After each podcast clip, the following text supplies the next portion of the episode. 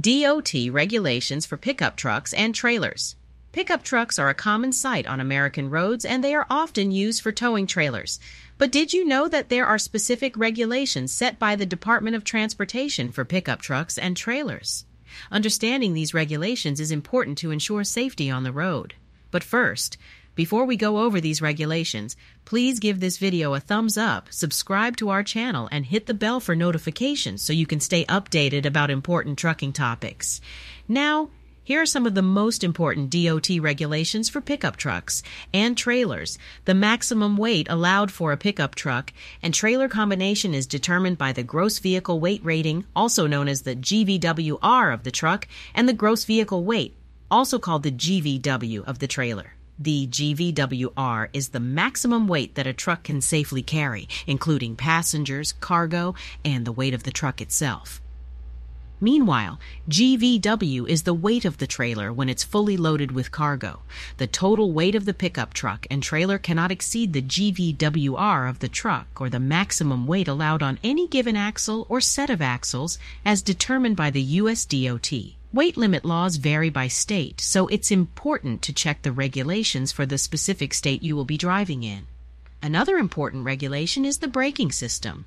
Proper brake systems must be installed on the trailer, including electric brakes or surge brakes, to ensure that the trailer can be safely controlled and stopped, especially when going downhill. To comply with this regulation, many pickup trucks come with a brake controller installed. This controller allows the driver to control the trailer brakes with a lever or button on the dashboard of the truck. The DOT also has regulations for the lighting requirements of trailers. Trailers must have working brake lights, turn signals, and tail lights. These lights help other drivers on the road see the trailer and know when the driver is turning or stopping. Safety chains or cables must be used to connect the trailer to the tow vehicle to prevent the trailer from separating in the event of an accident or mechanical failure. Pickup trucks and trailers used for transporting hazardous materials may require additional safety equipment such as placards, warning labels, and spill containment materials.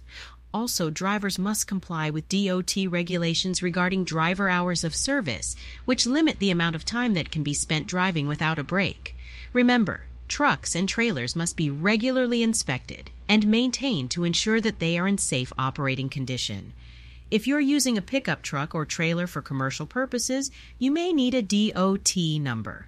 A DOT number is a unique identifier that the Department of Transportation assigns to commercial vehicles. You will need a DOT number if your pickup truck or trailer meets certain criteria.